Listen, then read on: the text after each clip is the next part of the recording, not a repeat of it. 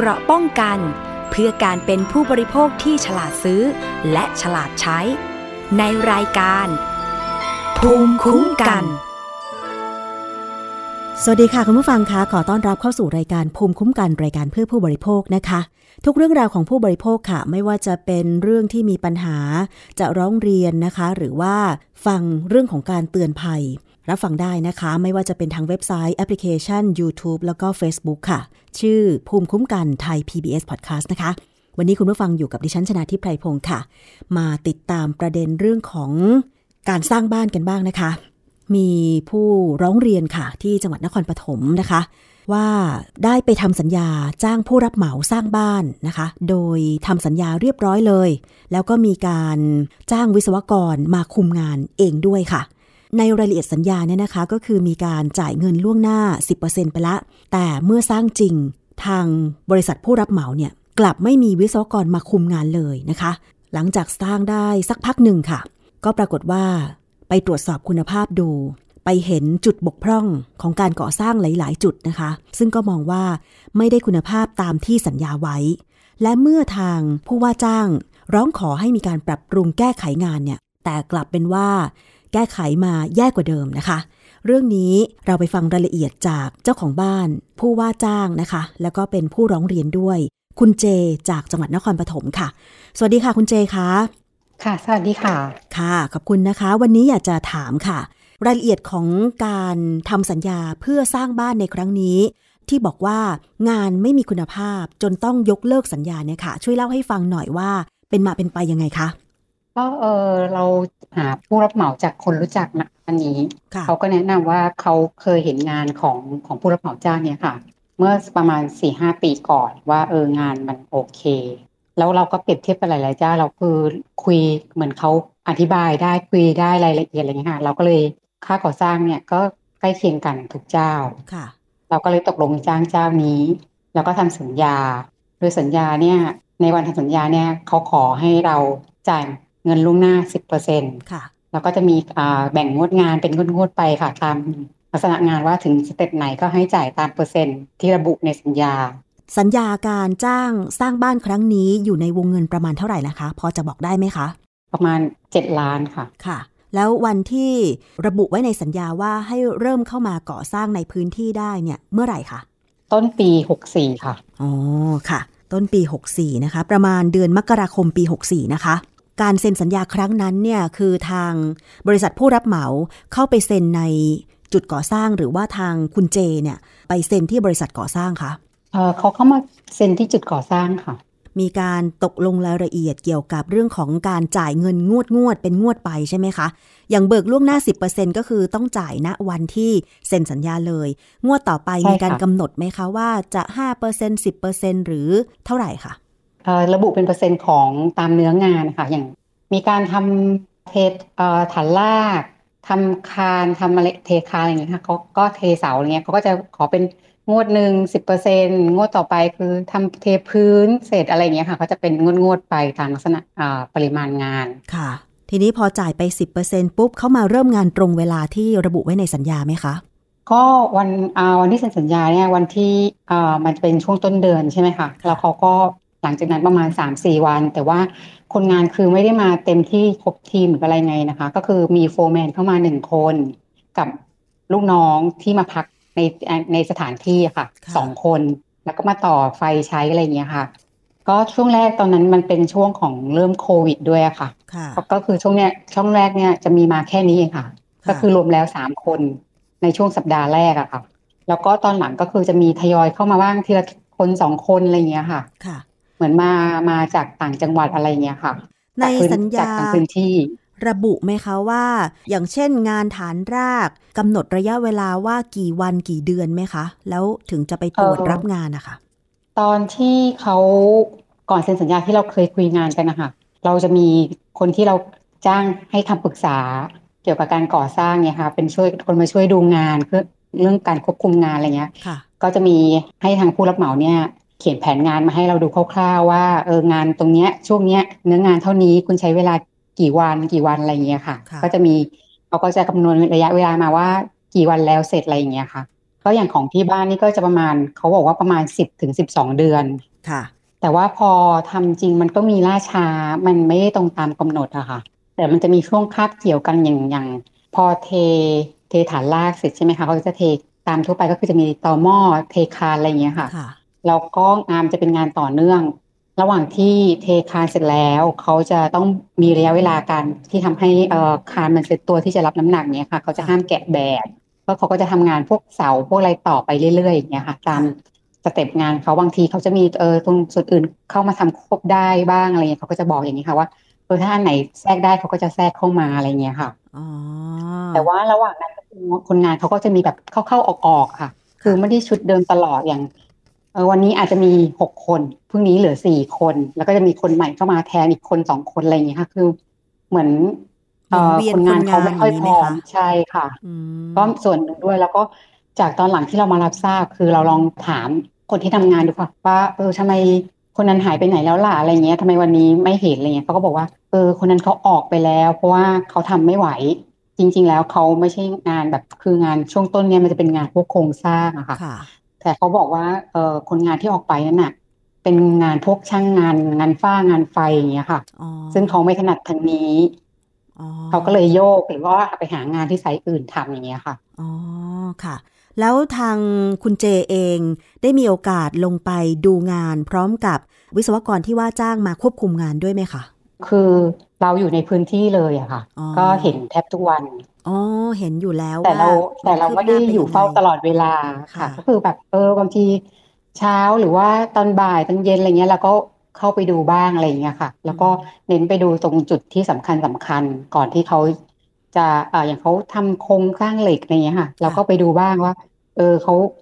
งานเขาเป็นยังไงถึงไหนแล้ว แล้วก็วันก่อนที่เขาสมมติว่ามันจะต้องเทปูนเทอะไรเงี้ยค่ะเราก็ไปเดินเช็ค อีกทีหนึ่งอะไรเงี้ยค่ะ อืมค่ะ คือที่ถามเพราะว่าจะถามคุณเจว่าได้มีโอกาสได้เจอวิศวกรทางฝั่งของบริษัทผู้รับเหมาบ้างไหม หรือว่าเจอแต่โฟร์แมนนะคะมีแต่โฟร์แมนเข้ามานะคะเหรอคะแล้วก็วิศวกรไม่มีแล้วก็จะมีตัวผู้รับเหมาเองอะเข้ามาเป็นบางครั้งในช่วงแรก ๆนะคะค่ะซึ่งสมมติว่าเออเขาผูกเหล็กเสร็จพรุ่งนี้จะเทคอนกรีตเนี่ยค่ะ เช้าวันที่จะเทคอนกรีตเนี่ยค่ะ ผู้รับเหมาก็จะเข้ามาสักประมาณชั่วโมงหนึ่งแล้วเขาก็จะกลับไป ก็ถือว่ายังได้มีโอกาสเจอผู้รับเหมาเจ้าของบริษัท แล้วก็มีพูดคุยกันถึงรายละเอียดงานบ้าง พอสมควรใช่ไหมคะ บางทีตัวผู้รับเหมาเองเขาไม่ค่อยได้เข้ามาหน้างงาน เพราะว่าเราเป็นจ้างจากทางต่างพื้นที่อะค่ะ ก็จะให้ลูกน้องเขาซึ่งเป็นโฟร์แมนเนี่ยค่ะ ส่งรูปให้ทางมือถือทางไลน์อะไรเงี้ยค่ะแล้วก็จะเขาก็จะส่ง forward มาให้เราดูอืมแต่ว่าส่วนใหญ่มันจะเป็นรูปแบบออกแนวมุมกว้างว่าเออเห็นลูกน้องเขาทำงานนะ ทำงานถึงสเต็ปนี้สเต็ปเนี้ยแต่ว่าไม่ได้เจาะรายละเอียดค่ะว่าเออตรงเนี้ยคุณเข้าแบบถูกไหมขึ้นโครงสร้างเหล็กถูกหรือเปล่าตามแบบอะไรเงี้ยค่ะ จะไม่มีรายละเอียดตรงนี้ให้เราค่ะ แต่ทางเนี้ยก็คือเราอยู่ในพื้นที่เราก็ดูเองแล้วเราก็ถ่ายรูปให้คนควบคุมงานช่วยดูอีกส่วนหนึ่งด้วยอะค่ะค่ะ ต้องเรียนคุณผู้ฟังอย่างนี้ค่ะ ทางคุณเจเนี่ยคือมีการออกแบบสถาปัตย์และโครงสร้างเรียบร้อยแล้วนะคะ แล้วก็ได้ว่าจ้างผู้รับเหมา ให้สร้างตามแบบใช่ไหมคะคุณเจ ใช่ค่ะค่ะ ราคาที่ว่าจ้างกันก็เป็นราคาแค่การสร้างบ้านไม่เกี่ยวกับแบบหรือว่าอื่นใดนะคะ ทีนี้คุณเจคะหลังจากที่เราดูแล้วล่ะว่าเอ่อดูเหมือนว่าคนงานก็มีน้อยเข้าเข้าออกออกแล้วมีโฟร์แมนมาคุมงาน ทางฝั่งคุณเจเองก็ว่าจ้างวิศวกรมาคุมงานเองต่างหากด้วย พอมันดูว่าไม่เห็นความคืบหน้าแบบเนี้ยค่ะ การตรวจรับงาน ตรงนี้เป็นยังไงบ้างคะ อย่างเช่น โครงสร้างเนี่ยถือว่าเป็นส่วนสำคัญใช่ไหมคะ เป็นฐานรากของบ้านเลย บ้านจะแข็งแรงหรือไม่ก็อยู่ในส่วนของโครงสร้าง ทีนี้การตรวจรับงานของทางฝั่งคุณเจนี่เป็นยังไงบ้างคะ เราก็เข้าไปดูแล้วก็ถ่ายรูปให้ให้คนที่คุมงานอะค่ะช่วยดูแล้วก็คนที่คุมงานเนี่ยเขาก็จะเข้ามาประมาณสัปดาห์ละครั้ง เพื่อมาเช็ค แล้วก็บางจุดที่จุดสำคัญที่ว่า มันเป็นจุดต่อเนื่องที่ว่าเออพอขึ้นโครงสร้างเหล็กเสร็จ จะต้องเทคอนกรีตเนี่ยเขาจะมาเช็คก่อนทีหนึ่งเพื่อเพื่อตรวจรับงานนะว่าเออเออคุณไปสเต็ปต่อไปได้นะ ไม่มีปัญหาอะไรอย่างเงี้ยค่ะอ๋อแล้วก็ก็จะเป็นอย่างนี้เลยใช่ไหมคะ คือถ้าใช่ถ้าค่ะถ้าทางฝั่งคุณเจบอกโอเค ที่ปรึกษาบอกโอเค ถึงจะให้ทำงานขั้นตอนต่อไปได้ ถ้ายังไม่ผ่านก็จะให้แก้งานหรือเปล่ามัคะนมันจะไม่เชิงนั้นทีเดียวคือวางบางอย่างก็พูดคุยกันว่า เออ งานเนี้ยมันตรงนั้นเขาอาจจะทำตรงอื่นแทรกมาก่อน ตรงนี้มัน สเต็ปต่อไปมันยังไปไม่ได้เขาอาจจะอย่างการเทเสาเทคานนี่มันก็ต้องรอระยะเวลาเงี้ยค่ะ อย่างก่อนที่จะแกะแบบเนี่ยมันต้องมีระยะเวลาการบ่มเขาก็จะทำสเต็ปต่อไปก่อนอ๋อค่ะ เนี่ยค่ะ ทีนี้เอ่อพออย่างของของที่บ้านเนี่ยค่ะเอ่อตอนที่ทำสัญญาก็จ่ายไปสิบเปอร์เซ็นใช่ไหมคะค่ะ นี้ตามเนื้องานเนี่ยเขาจะบอกว่าเอ่องานฐานลากคานและเสาชั้นหนึ่ง แล้วก็พื้นชั้นหนึ่งเนี่ยเขาจะขอสิบเปอร์เซ็นถ้าเจทำจำไม่ผิดนะคะ ค่ะทีนี้เขาก็บอกว่าช่วงนี้มันเป็นช่วงโควิด แล้วเขาก็เพิ่งกลับมาเริ่มทำงานใหม่ เขาก็มีโปรเจกต์งานที่อื่นด้วย เขาก็บอกว่าเขาหมุนไม่ทัน อยากให้เราช่วยนิดนึงก็คือแบ่งจากงดงานจากตอนแรกก็คือถึงพื้นชั้นหนึ่งเนี่ยจ่ายสิบเปอร์เซ็นเขาก็บอกว่าเออเขาขอแค่ครึ่งหนึ่งก็คืออ่าประมาณว่าเทเสาเทคาหรือเสาชั้นหนึ่งเสร็จ เขาขอให้เราช่วยจ่ายเขาห้าเปอร์เซ็นก่อนทางเราก็ปรึกษากับคนที่คุมงานนะคะ คนที่คุมงานเขาก็บอกว่าเออดูจากเนื้องานแล้วมันก็พอไหวนะอะไรเงี้ย มันก็ไปได้ เพราะว่ามันยังไม่ได้เกินจากที่ตกลงกันใช่ไหมคะที่ตกลงกันมากมายอะไรเงี้ยค่ะ คือส่วนต่างมันไม่ได้มากมาย แล้วก็ให้เขาทำงานส่วนอื่นต่อไปได้ เพื่อเขาจะได้ทำเสาทำอะไรที่แทนที่จะต้องมารอเวลาให้คานมันเสร็จตัวอะไรเงี้ยค่ะ เราก็ตกลงใจไป เขาก็ทำงานต่อมาเรื่อยๆ พอครบกำหนด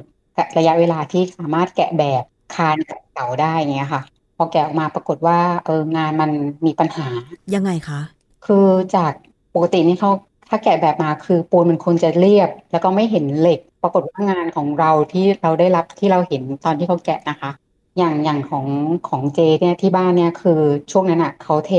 เสามันประมาณยี่สิบกว่าต้นนะคะเขาเท พร้อมๆกันเลยอ๋อเขาเทครึ่งหนึ่งเขาเทเขาเขาเทส่วนหนึ่งก่อนก็คือประมาณสิบสองต้นสิบห้าต้นอะไรประมาณเนี้ยค่ะ เพราะว่าเขาต้องใช้แบบส่วนเนี้ย แกะแล้วเพื่อไปเข้าแบบชุดที่เหลืออ๋อค่ะค่ะ ทีนี้พอแกะแบบออกมาเนี่ยปรากฏว่าเสาเนี่ยสิบกว่าต้นที่เขาเทไปเนี่ยค่ะ มันไม่เต็มทุกต้นเลย เป็นแบบมันมีรูพรุนใช่ไหมคะรูโบรูพรุนค่ะใช่ ก็เราตรงส่วนคานก็เป็นด้วย บางบางที่เนี่ยเราเอาเหล็กเหล็กเส้นนะคะ จากจากในไซต์งานนี่แหละค่ะ เสียบเข้าไปเป็นเหล็กเขาเรียกเหล็กเหล็กสามหุ่นหรือไงเนี่ยค่ะ จิ้มเข้าไปคือมันสามารถจิ้มเข้าไปได้ลึกเลยอะค่ะอ๋อ ก็คือว่าตรงส่วนขวางของเสาเนี่ย พอเราเห็นรูพรุนปุ๊บเนี่ย ก็เลยทดลองเอาเหล็กเส้น แทงเข้าไป ปรากฏว่าเหล็กเส้นแทงทะลุอีกฝั่งหนึ่งเลย แสดงว่าเสามันไม่แน่นใช่ไหมคะ มันไม่ถึงกับทะลุแต่ว่ามันแทงเข้าไปได้ค่อนข้างลึกถ้าถ้าเราเทียบดูอ่าอย่างเสาเนี่ยมันจะมีความกว้างอะไรอย่างเงี้ยค่ะ ก็เข้าไปได้ประมาณครึ่งหนึ่งของเสาหรือบางต้นก็เกินอะไรอย่างเงี้ยค่ะโอ้ซึ่งปกติแล้วเสาที่แข็งแรง จะต้องแน่นทุกด้าน แล้วก็ไม่สามารถมีอะไรจิ้มเข้าไปได้เลยเนาะคุณเจใช่ไหมคะควรควรจะเป็นเช่นนั้นนะคะนี่เราก็เลยคุยกับพี่ที่ช่วยดูงานให้ เขาก็บอกว่าควรจะต้องซ่อม พี่ที่คุมงานนี่ให้ให้แกก็เลยไปปรึกษากับรุ่นพี่ที่รู้จักค่ะเขาก็ดูลักษณะงานว่ามันเป็นแบบนี้แบบนี้นะเขาก็แนะนำว่าควรจะรีบซ่อม เพราะว่ามันเป็นจุดที่รับน้ำหนัก อย่างบางจุดเนี่ย คือเราก็บอกบอกกับผู้รับเหมาว่า เอองานมันไม่เรียบร้อยนะอะไรเงี้ย คือถ้าคุณจะเทรอบต่อไป เทเสาในชุดต่อไปเนี่ยค่ะ อยากให้ควบคุมรายละเอียดให้ดีกว่านี้ในขั้นตอนหรือว่า กรรมวิธีของของผู้รับเหมาค่ะ ของช่าง ให้มันมาตรฐานหน่อยให้มันให้มันเออเรียบร้อยสมบูรณ์มีมาตรฐานคือ มันต้องไม่มีรูที่เราเห็น เราเห็นแล้วเราไม่สบายใจ แล้วก็ผู้ผู้ควบคุมงานเขาบอกว่างานมันไม่ดีเท่าที่ควรจะเป็น เพราะว่ามันเป็นบ้านสองชั้น แล้วอันนี้เพิ่งจะเป็นเสาชั้นหนึ่งเองอะค่ะ ซึ่งมันเป็นจุดที่รับน้ำหนักค่อนข้างมาก แล้วทีนี้ผู้รับเหมาเขาตอบกลับมาว่ายังไงคะ เมื่อเราร้องขอให้แก้ไข ก็เขาก็ไม่ได้ว่ายังไงนะคะเขาบอกว่าจะแก้ให้ แต่ว่าอย่างอย่างที่เราคุยกับผู้ควบคุมงานเนี่ยค่ะ ของเราเนี่ยเขาก็บอกว่าจริง ๆอะมันควรจะซ่อมตั้งแต่เนิ่นๆนะอย่าแบบตั้งแต่ปูนไม่เซ็ตตัวใช่ไหมคะใช่ปกติเนี่ยคือแกะแบบแล้วเขาก็ต้องบ่มเท่าที่เราศึกษามาด้วยนะคะ ก็คือมันต้องมีการขั้นตอนการบ่มพวกเพราะพวกพวกนี้เป็นจุดที่รับน้ำหนักพวกคานพวกเสาเอออย่างเสาที่เราเคยเห็นในภาพถ่ายหรือว่าเราไปศึกษาเนี่ยค่ะ เขาต้องมีการเอาพลา ลดน้ำหลังจากแกะแบบก็พันด้วยแรปแรปด้วยพลาสติกอะค่ะ แต่ของของผู้รับเหมาเจ้าเนี้ยเขาไม่ได้ทำในส่วนนั้นเลย เห็นคนควบคุมงานเขาบอกว่ามันเป็นที่ขั้นตอนการทำของช่างว่าเหมือนไม่ชำนาญการนะคะแล้วก็ทำไม่ถูกไม่ถูกวิธี มันก็เลยผลของงานมันก็เลยออกมาเป็นแบบนี้อันนี้อันนี้เป็นแล้วเราก็ลองขอเป็นฐานรากเป็นเสาแบบ เป็นเทปูนหล่ออยู่กับที่ใช่ไหมคะ ไม่ใช่เสาสำเร็จใช่ค่ะรูปเนาะถ้าหล่อกับที่เนี่ยหล่อก็คือขั้นตอนมันก็จะตั้งแต่มีการผสมใช้ปูนผสมตามสัดส่วนของการก่อสร้างมาเทแบบของเสาที่หล่ออยู่กับที่ตรงนั้นเลยใช่ใช่ไหมค่ะคะอืมใช่ค่ะ ทีนี้เออเราก็แจ้งให้เขาเขาซ่อมเขาก็บอกว่าตอนแรกเขาก็บอกว่ารออีกชุดหนึ่งคือเขายังไม่ซ่อมอะค่ะเขาก็แกะแบบอันเนี้ย ไปเข้าแบบอีกชุดหนึ่งที่เหลือ เพื่อจะเทเสาให้ครบทุกต้น แล้วเขาเอ่อจะบอกว่าซ่อมตอนไหนอะคะ เพราะว่าปูนมันเซ็ตตัวไปแล้วอะก็เราเราก็ตามเขาทุกครั้งที่ที่เราเจอโฟร์แมนนะคะ ว่า เออทำไมไม่ซ่อมสักที ไม่ซ่อมสักทีเขาก็เฉยอะค่ะค่ะเขาก็ไม่ให้คำตอบเราทีนี้เขาก็ขอเทเข้าแบบเสร็จเขาก็บอกว่าเออเขาขอเทชุดนี้ก่อน แต่ปรากฏว่าพอเทชุดเสาชุดที่สองเนี่ยออกมา คือว่า จากจากชุดแรกเนี่ยมันจะแหว่งตรงช่วงกลางๆเสาหรือปลายเสาค่ะแต่กลายเป็นว่าชุดที่สองที่เขาเทเนี่ย มันแหว่งตรงโคนเสาข้างล่าง ซึ่งเป็นจุดรับน้ำหนักสำคัญนะคะโห แทนที่จะปรับปรุงให้มันไม่มีรูโบ ไปโบตรงโคนเสาเลย ใช่แล้วทีนี้เราก็คอมเมนต์เข้าไปอีกทีว่า เออ มันงานมันไม่โอเคเลยนะอะไรอย่างเงี้ยแล้วคือถ้าเป็นอย่างเงี้ยคือคนคุมงานเขาก็บอกมาแล้วว่าคุณควรจะรีบซ่อมก่อนก่อนที่คุณจะทำงานส่วนอื่นต่อ อันนี้คือคนคุมงานเขาเน้นมาเลยค่ะว่าต้องซ่อมก่อนไม่งั้นเขาจะไม่ให้ทำงานในสเต็ปต่อไป แต่ก็คือ ผู้รับเหมาก็ยังเขาก็ยืนยันไม่ว่าจะซ่อม เออว่าจะเทเสาซ่อมชุดที่สองต่อไปใช่ไหมคะค่ะอืมแล้วเขาก็บอกว่าเดี๋ยวเขาจะซ่อมคือเขาก็เฉยๆอะค่ะเขาบอกว่ายังไงก็ซ่อมแต่ว่าคือก็เราก็ดูหน้างานไม่เห็นซ่อมสักทีหนึ่งก็เลยไปถามช่างที่หน้างานที่ไม่ใช่โฟร์แมนนะคะ ที่พอจะคุยได้อะไรอย่างเงี้ยค่ะเราก็ถามว่าเออทำไมช่างทำไมตรงนี้ทำไมไม่ซ่อมล่ะอะไรอย่างเงี้ยเขาก็บอกว่าก็ต้องรอให้ตัวเฮียเขาเรียกผู้รับเหมาของเขาอะว่าเฮียต้องอธิบายคือมาสอนมาชี้แจงก่อนว่าจะให้ซ่อมยังไงมาชี้อแจย่างนี้ใช่ไหมว่าคะว่าต้องใช้ยังไง เพราะว่าเหมือนเท่าที่เราคุยมาคือเขาอะไม่เคยซ่อมงานลักษณะนี้ค่ะ คือว่าต้องเข้าแบบหรือต้องผสมปูนเป็นปูนอะไรเทยังไงอะไรอย่างเงี้ยค่ะอื เพราะว่ามันไม่ใช่เหมือนการเทปูนแบบเทคานอะไรทั่วไปอย่างเงี้ยค่ะ คือมันเป็นงานอ่าเฉซ่อมพาะด้านซ่อมโครงสร้างช่างค่ะ ประมาณลักษณะอย่างนั้นนะคะอ๋อค่ะ ทีนี้พอคนงานบอกว่า ต้องรอคำสั่งเจ้าของบริษัทอย่างเดียวในเมื่อเขาไม่สั่งมา ผมก็ซ่อมไม่ได้ ทางคุณเจ และผู้ที่เป็นวิศวกรคุมงานของคุณเจนี่ดำเนินการยังไงต่อไปคะคือเราก็เลยส่งออกเป็นหนังสือค่ะ ค่ะทำเป็นหนังสือแจ้งเลยเนาะแจ้งกับผู้ทำเป็นหนังสือค่ะ แจ้งให้กับ ผู้รับเหมาทราบ แล้วก็ให้เขาเซ็นรับทราบ ว่าเอองานที่ออกมาเนี่ยเท่าที่เราเห็นจากการดำเนินงานมาตั้งแต่ต้นเนี่ยจนถึงปัจจุบันเนี่ยลักษณะงานมันไม่โอเคนะ มันมีปัญหาค่อนข้างเยอะ เราอยากให้คุณปรับปรุงเออหรือจะเปลี่ยนทีมช่าง หรือโฟร์แมนอะไรที่จะเข้ามาเอ่อแก้ไขก็ลได้งหน้างานอย่างนี้นะใช่ไหมเป็นคะเป็นชุดอื่นได้ไหมที่มันมีเขาทำได้ออกมาที่มันไม่ไม่ที่เกิดมีปัญฝีมือหาไว้หรืองั้นทำเถอะใช่ไหมใช่คะเอ่อที่มีฝีมือ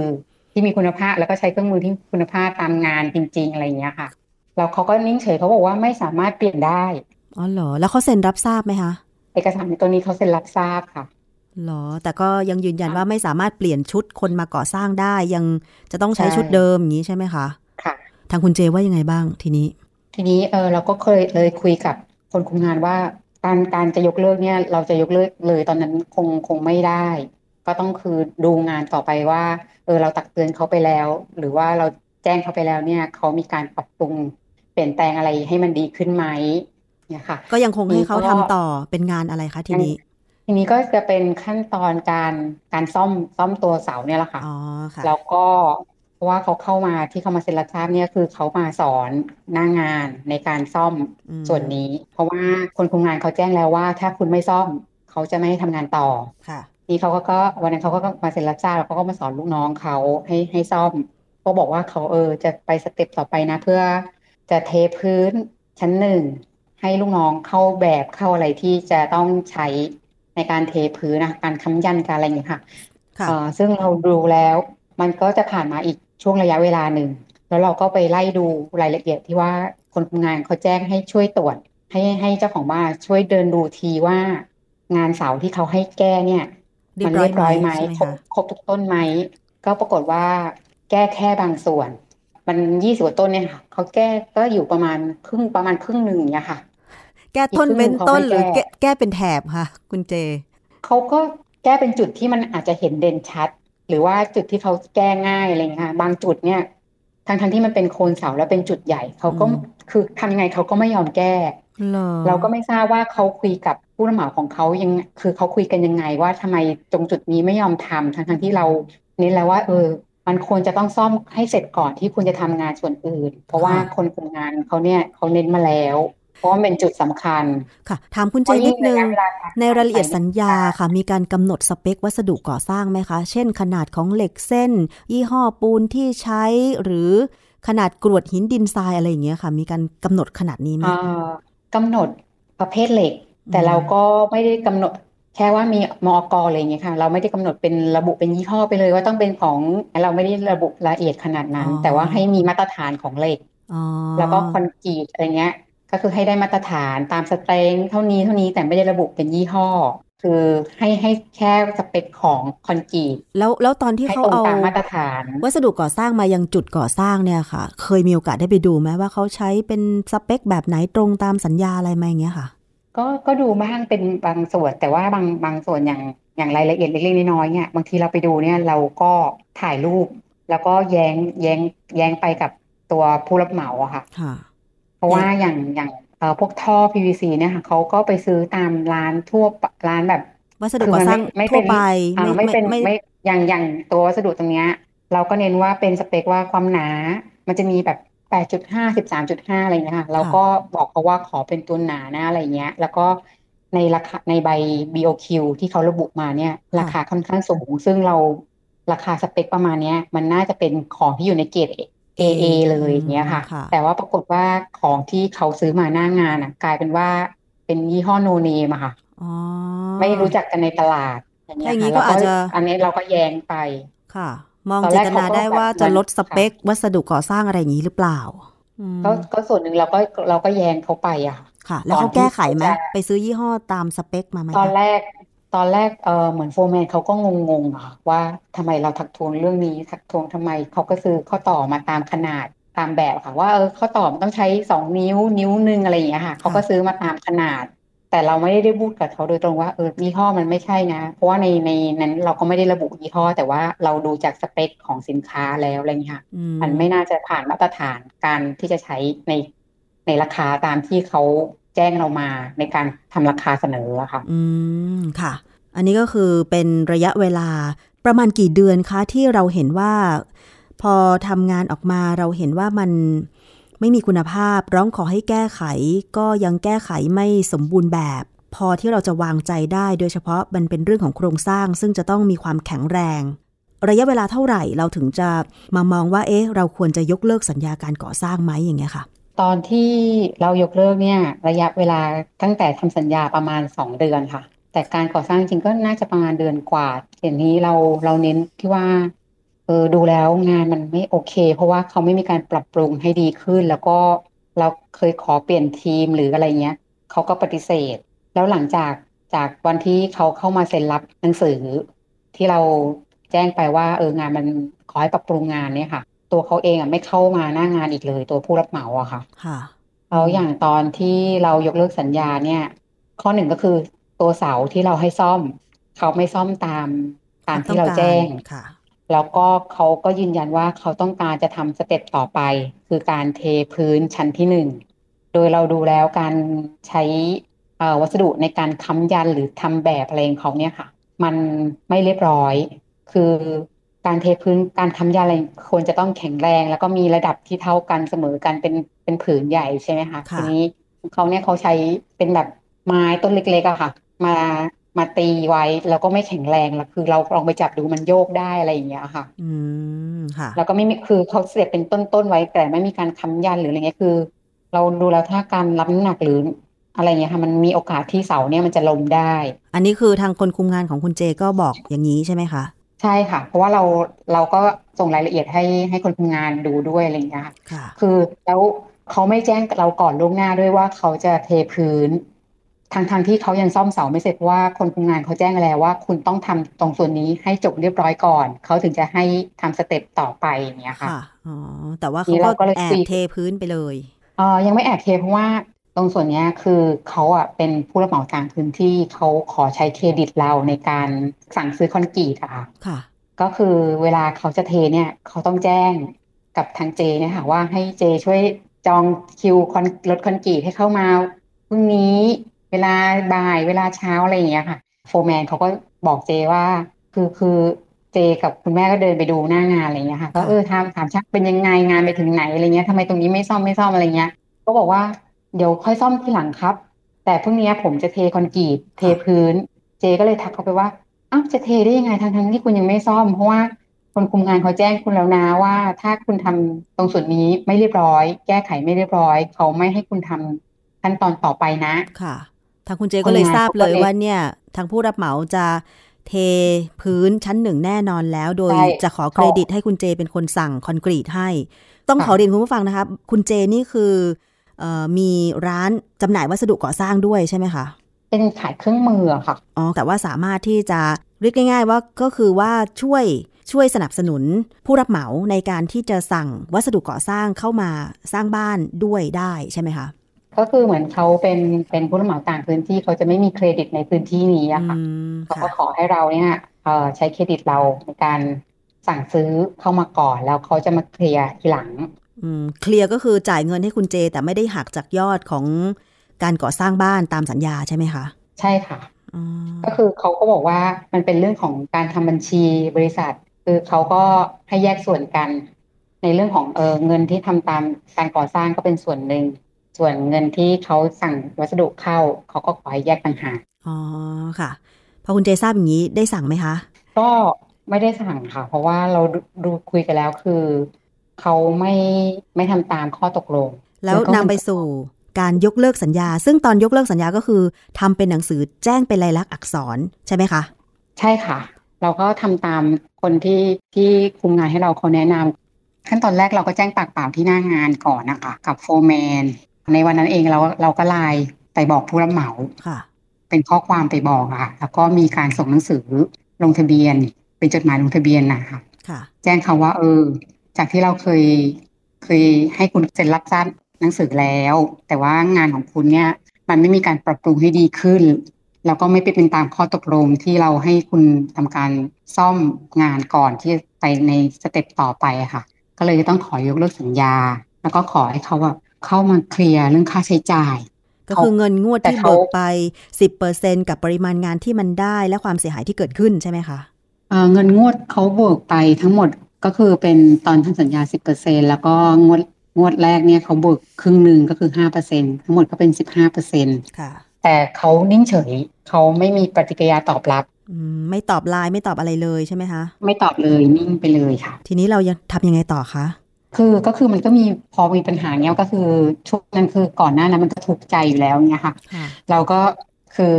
นิ่งอยู่สักพักหนึ่งแล้วเราก็เลยหาหนทางก็มีไปเดินเรื่องสคบอะไรอย่างเงี้ยค่ะอ๋อร้องเรียนที่สคบแล้วร้องเรียนทางออนไลน์หรือว่าไปที่ศูนย์ ราชการแจ้งวัฒนะเลยอะคะอ่าช่วงนั้นเป็นช่วงโควิดค่ะเอ่อร้องเรียนทางออนไลน์อ๋อค่ะ แล้วก็มีเจ้าหน้าที่ติดต่อกลับมาช่วงปีหกสี่อะค่ะ เจ้าหน้าที่ก็แจ้งขอเลื่อนแล้วก็ จากส่วนกลางเนี่ยเขาก็โยนมาลงส่วนจังหวัด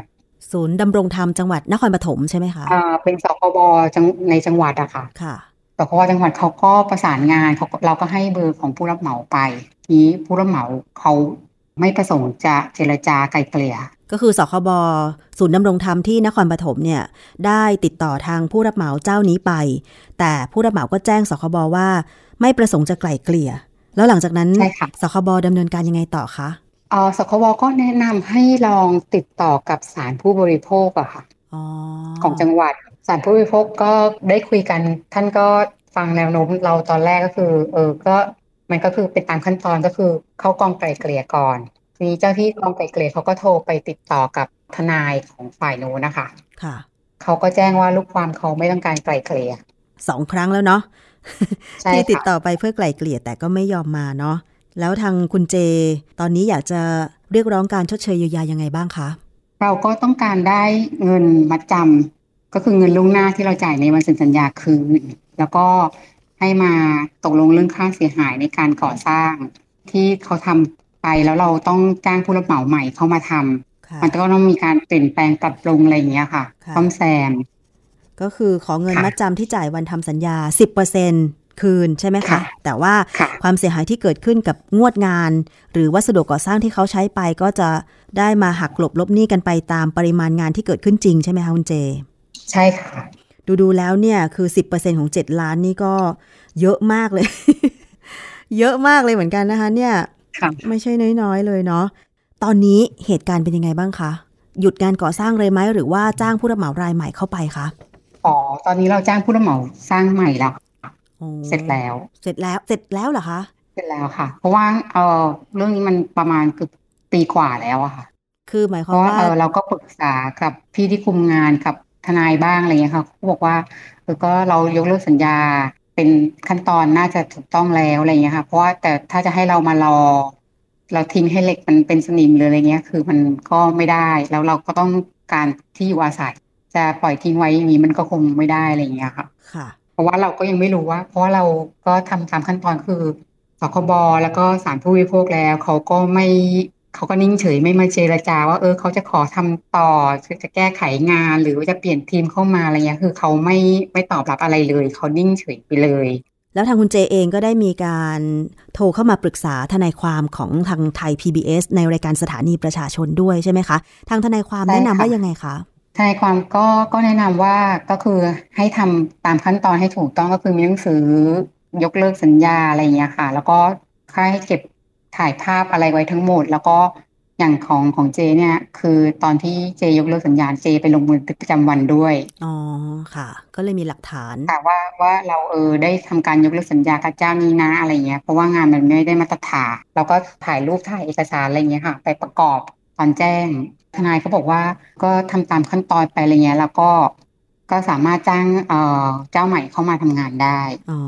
ค่ะ แต่ว่าเรื่องของคดีที่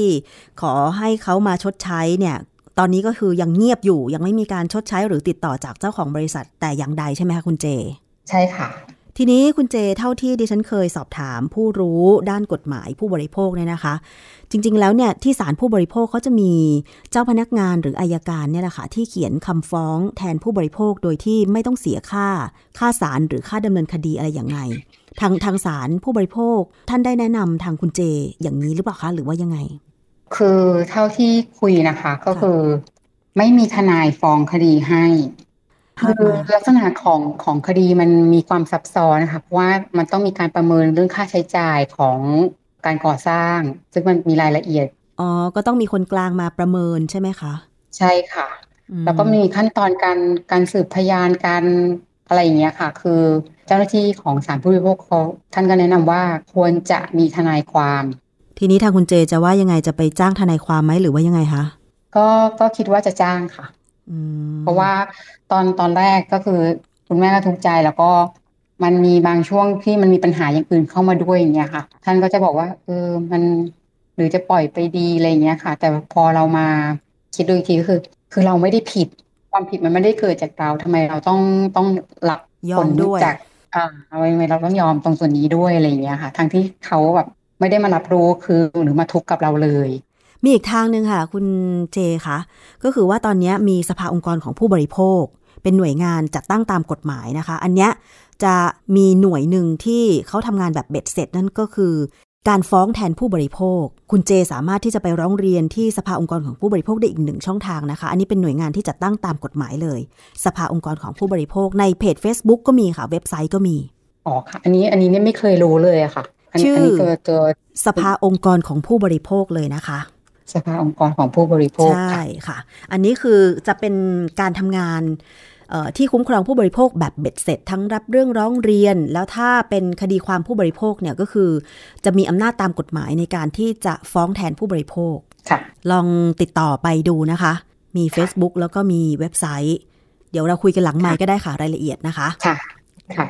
สุดท้ายนี้คุณเจอยากจะฝาก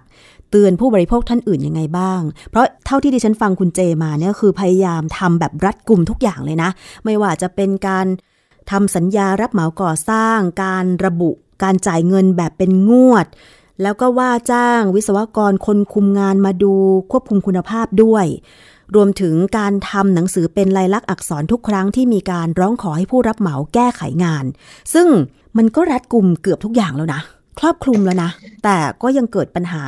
ผู้รับเหมาสร้างบ้านที่ไม่มีคุณภาพแล้วก็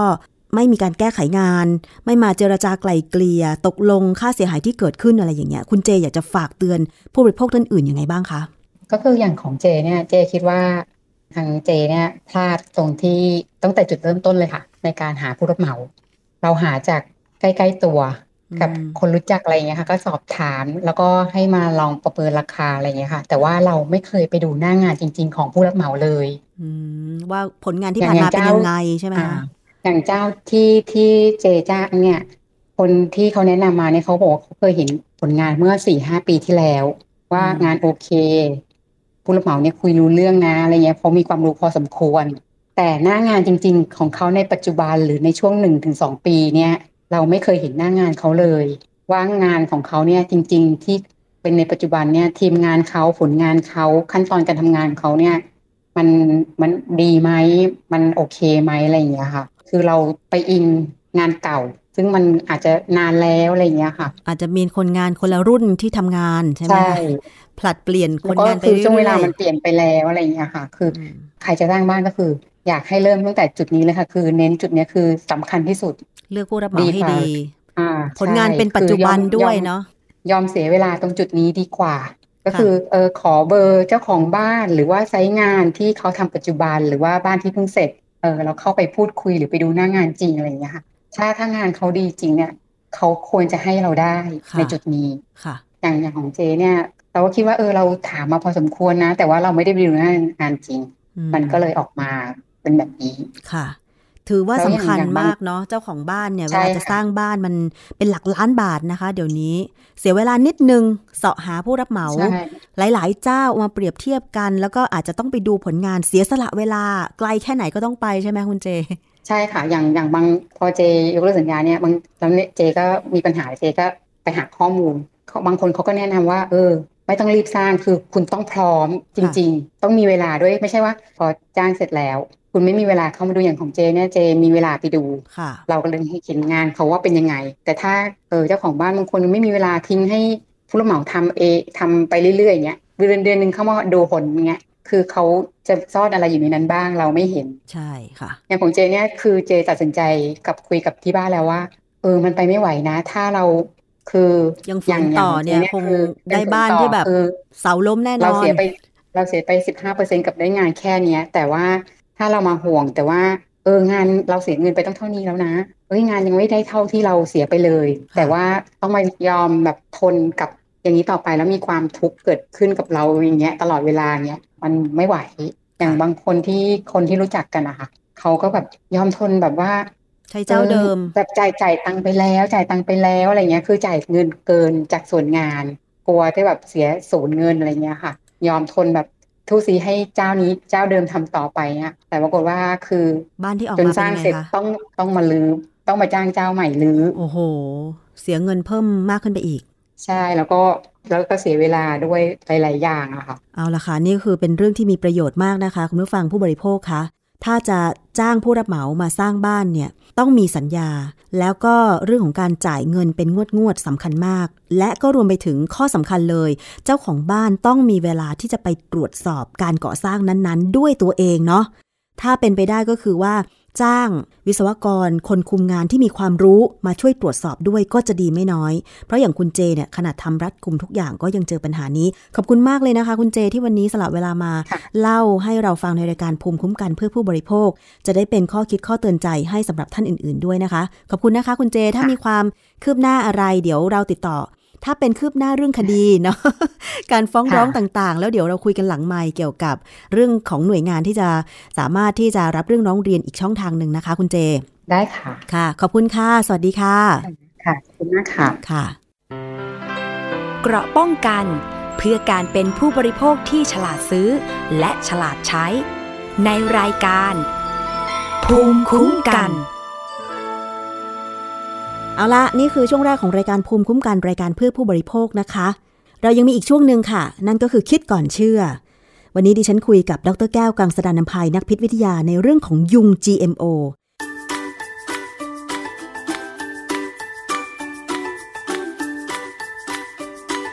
ช่วงคิดก่อนเชื่อ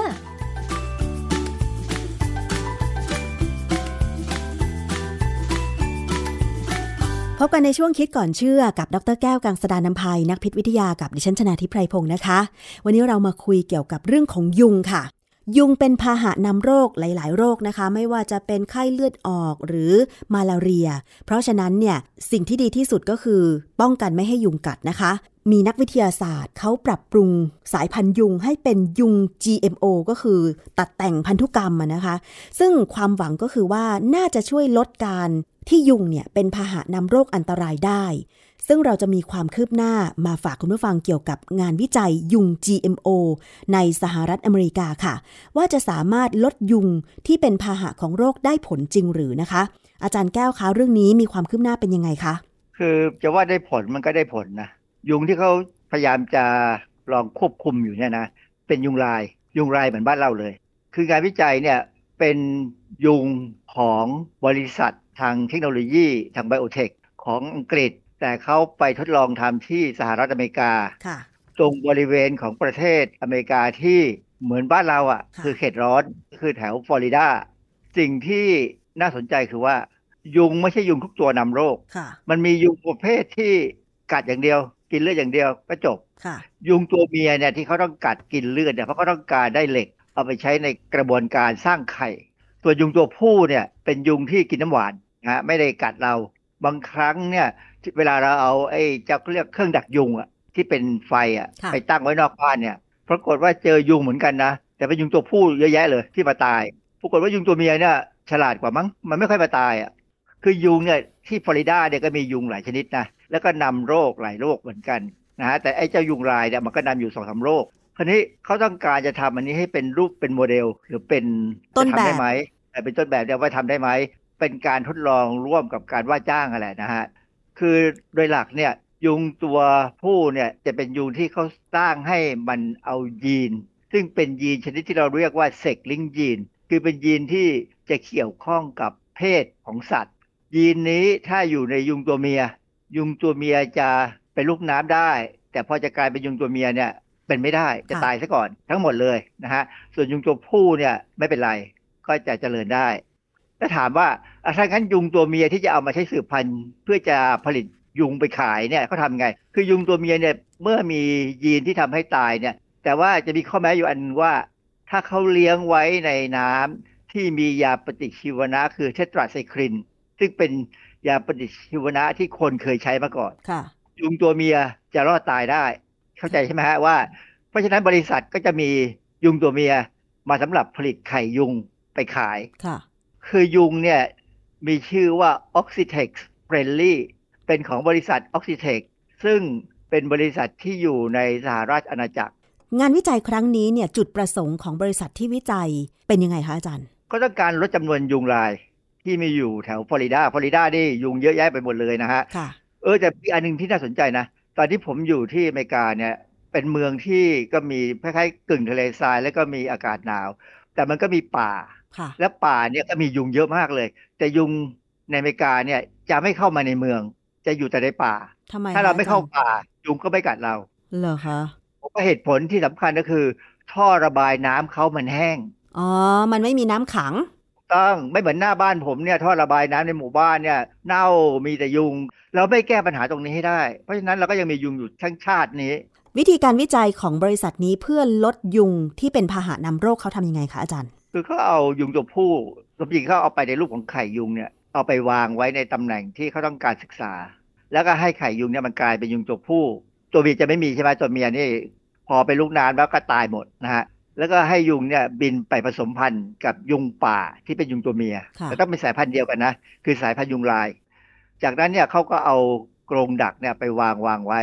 คือมีบทความหนึ่งในวารสาร Nature ปี 2022 บทความเนี่ยชื่อว่าผลลัพธ์แรกจากการทดลองยุงดัดแปลงพันธุกรรมในสหรัฐอเมริกา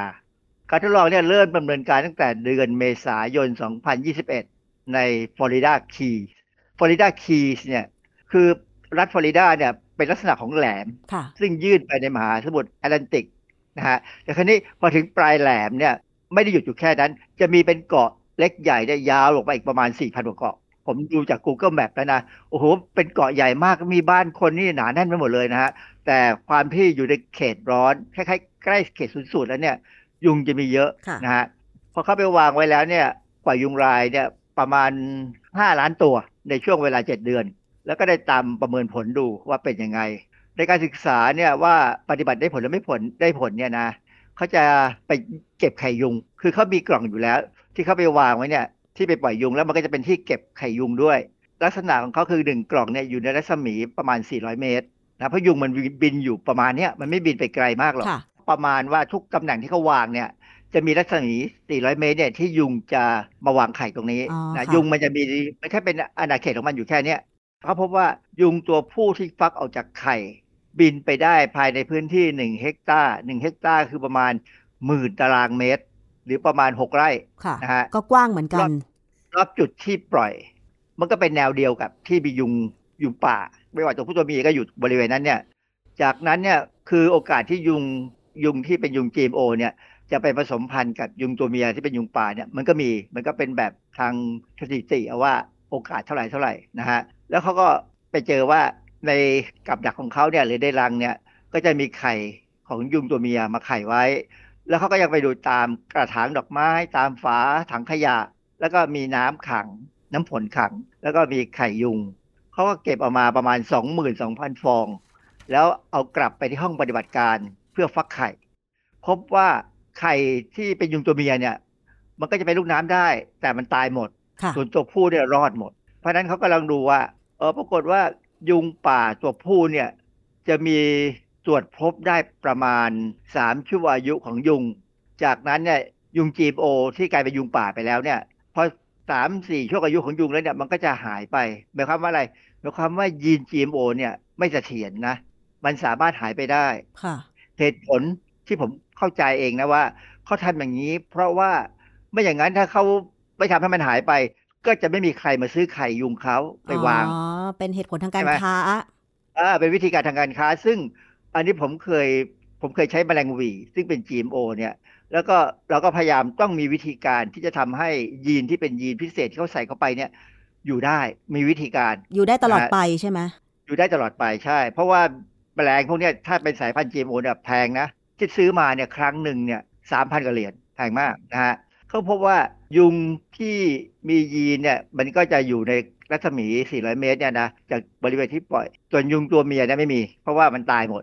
สิ่งหนึ่งที่น่าสนใจคือผมเพิ่งรู้ว่า ยุงตัวผู้เนี่ยมันมีอายุแค่7วันค่ะยุงตัวเมียเนี่ยอยู่ได้ถึง2สัปดาห์ถึง6สัปดาห์ บางชนิดเนี่ยอยู่ได้ครึ่งปียังมีเลยนะฮะเพราะฉะนั้นอาจารย์คะ โดยสรุปแล้วงานวิจัยยุง GMO เพื่อที่จะลดจำนวนยุง จากยุงที่เขานำมาวิจัยก็คือยุงลาย มันได้ผลลดจำนวนยุงลาย ลงจริง ๆ ใช่ไหมคะอาจารย์ อันนี้ยังไม่ถือว่าสำเร็จจริง เพราะว่าปล่อยไปเป็นล้านตัวเอง ไม่เยอะนะฮะเพราะว่ายุงนี่มันมีมหาศาล การศึกษาที่ฟลอริดาคีเนี่ยเป็นการหาข้อมูลเพื่อพิจารณาว่า วิธีการนี้จะยับยั้งประชากรยุงป่าได้ดีเพียงใด บริษัทออกซิเทคที่เขาเป็นคนเจ้าของยุงเนี่ยเขาวางแผนที่จะรวบรวมข้อมูล แล้วไปเริ่มศึกษาที่แคลิฟอร์เนีย เทศมณฑลทูแลร์ คือเทศมณฑลเนี่ยมันเป็น ลักษณะการรวมกันของเมืองหลาย ๆ เมืองมาอยู่ด้วยกัน ฝรั่งเนี่ยเขามียังมีเทศมณฑลแต่บ้านเราไม่มีเราเราเป็นจังหวัดไปแล้วนะฮะเนี่ยบริษัทเขากำลังรออนุมัติอยู่เขาจะปล่อยคราวนี้ 2.4 พันล้านตัวที่อืมแคลิฟอร์เนีย 2,400 ล้านตัว คือแคลิฟอร์เนียเนี่ยก็ยุงยุงเยอะ แต่ว่าแคลิฟอร์เนียนี่ก็ยังต่างจากบ้านเรานะ ไม่ถึงกับแบบบ้านเราบ้านเราที่ไม่มีหิมะแต่แคลิฟอร์เนียบางส่วนมีหิมะนะ เพราะฉะนั้นก็ไม่ถึงกับร้อนจัดแบบบ้านเราบ้านเราเนี่ยยุงมหาศาลค่ะนะฮะ ประโยชน์จากงานวิจัยนี้คืออะไรคะ อย่างอย่างไทยเองเนี่ย มันมียุงเยอะหลายสายพันธุ์ แล้วก็ยังไม่มีการควบคุมแหล่งน้ำอะไรต่างๆ ได้มีประสิทธิภาพเท่ากับฟลอริดาหรือสหรัฐอะไรอย่างเงี้ยค่ะอาจารย์ เราเนี่ยเคยมองเรื่องการทำยุง GMO เพื่อลดยุงลายในบ้านเรา แต่ปรากฏว่าผลการทดลองในห้องปฏิบัติการเนี่ยดีมากเลย เหตุผล เพราะเขาเลี้ยงยุงในน้ำสะอาด แต่พอทำจริงเข้าไปเจอน้ำครำ ยุงที่เป็น GMO เนี่ยตายเรียบเลยอ๋อผลเหรอเลยไม่ได้ จริง อันนี้เป็นเรื่องที่เขาปิดกันเงียบนะฮะว่าที่ไม่ได้ผลเพราะอะไร แต่มันไม่ได้ผลแหละ ผมรู้ เพราะว่าผมรู้กันแล้วกันนะคราวนี้อย่างของกรณีของเจ้ายุงของออกซิเทคเนี่ยเขาทดลองกับยุงยุงลาย แต่ยุงลายเนี่ยสมมติกรณีที่ฟลอริดาคีเนี่ยนะมันเป็นแค่สี่เปอร์เซ็นของยุงทั้งหมด คือมันยังมียุงอย่างอื่น อีกหลายสายพันธุ์เลยใช่ไหมคะเขาบอกว่า การทำการศึกษาครั้งเนี้ยไม่ได้ทำให้บริษัทที่ขายยาฆ่าแมลงเนี่ยตื่นตระหนกเพราะว่ามันแค่สี่เปอร์เซ็นค่ะเขาก็ยังขายยาฆ่าแมลงได้ ผมว่าก็ขายยากันยุงขายอะไรต่ออะไรไปกันได้อยู่ แต่ว่าอนาคตเนี่ยเขาคงพยายามทำให้มียุง GMO ทุกสายพันธุ์ แล้วก็ติดต่อมาขายประเทศที่อยู่ในเขตร้อนสูงสุดที่มียุง เพราะว่าในอนาคต สมมติได้ผลจริงๆเนี่ยสิบปีข้างหน้าเนี่ย เราอาจจะต้องซื้อยุงพวกนี้มาปล่อยในบ้านเรา เพื่อหวังจะลดจำนวนยุงที่อาจจะผสมพันธุ์ตามธรรมชาติให้มันน้อยลงใช่ไหมคะอาจารย์ ถ้าเรากำจัดมันได้ก็ดี เพราะว่าความจริงผมพยายามหาข้อมูลนะว่า ยุงมีประโยชน์อะไรบ้าง มีไหมอาจารย์ ลูกน้ำยุงลาย ลูกน้ำยุงต่างๆ เนี่ย เอาไปให้เป็นปลากิน แล้วเราส่งประกาศเนี่ยขายเยอะมากค่ะแต่จริง ๆ แล้วเนี่ย คนที่ขายประกาศเนี่ยอย่างแถวราชบุรีเนี่ย เขาใช้ตัวตัวไรแทนเขาไม่ได้ใช้ลูกน้ำยุงหรอกเพราะฉะนั้นคือดูเหมือนว่าการวิจัยยุง GMO เพื่อหวังจะช่วยการที่ยุงจะเป็นพาหะนำโรคติดต่ออันตราย เช่นไข้เลือดออก ไข้เดงกี ซึ่งตรงเนี้ยก็จะเป็นผลกระทบด้านสุขภาพของมนุษย์เนี่ยพอจะมีความหวังใช่ไหมอาจารย์ มีความหวังถ้าเรามีเงินพอที่จะซื้อยุง GMO มาปล่อยบ้านเรา เพรามันคงไม่ถูกหรอก ตอนนี้เขาทดลองหลายแห่งนะเขาทดลองที่บราซิลก็มี แล้วเคยมีข่าวว่าเคยมาทดลองที่มาเลเซีย ที่มาเลเซียเหมือนไม่ได้ผล แต่ได้เป็นครั้งแรก ๆของเขา แต่ตอนนี้ที่เขาไปทดลองที่ฟลอริดาเนี่ย ดูแล้วมันเหมือนได้ผล เพราะว่าเออมันสามารถอยู่ในยุงตัวผู้ได้ได้ถึง 3-4เจเนเรชัน3-4 รุ่นอะ ก็ต้องซื้อเขาเป็นประจำก็เหมือนกับ GMO ทั่วไปแหละค่ะ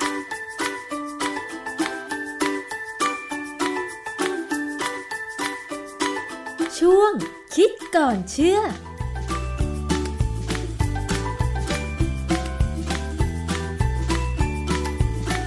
นี่ก็คือทั้งหมดของรายการภูมิคุ้มกันวันนี้นะคะ ขอบคุณสำหรับการติดตามรับฟัง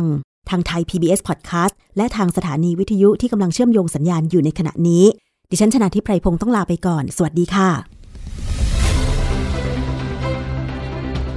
ติดตามรายการได้ที่ www.thaipbspodcast.com แอปพลิเคชัน Thai PBS Podcast หรือฟังผ่านแอปพลิเคชัน Podcast ของ iOS Google Podcast Android Podbean SoundCloud และ Spotify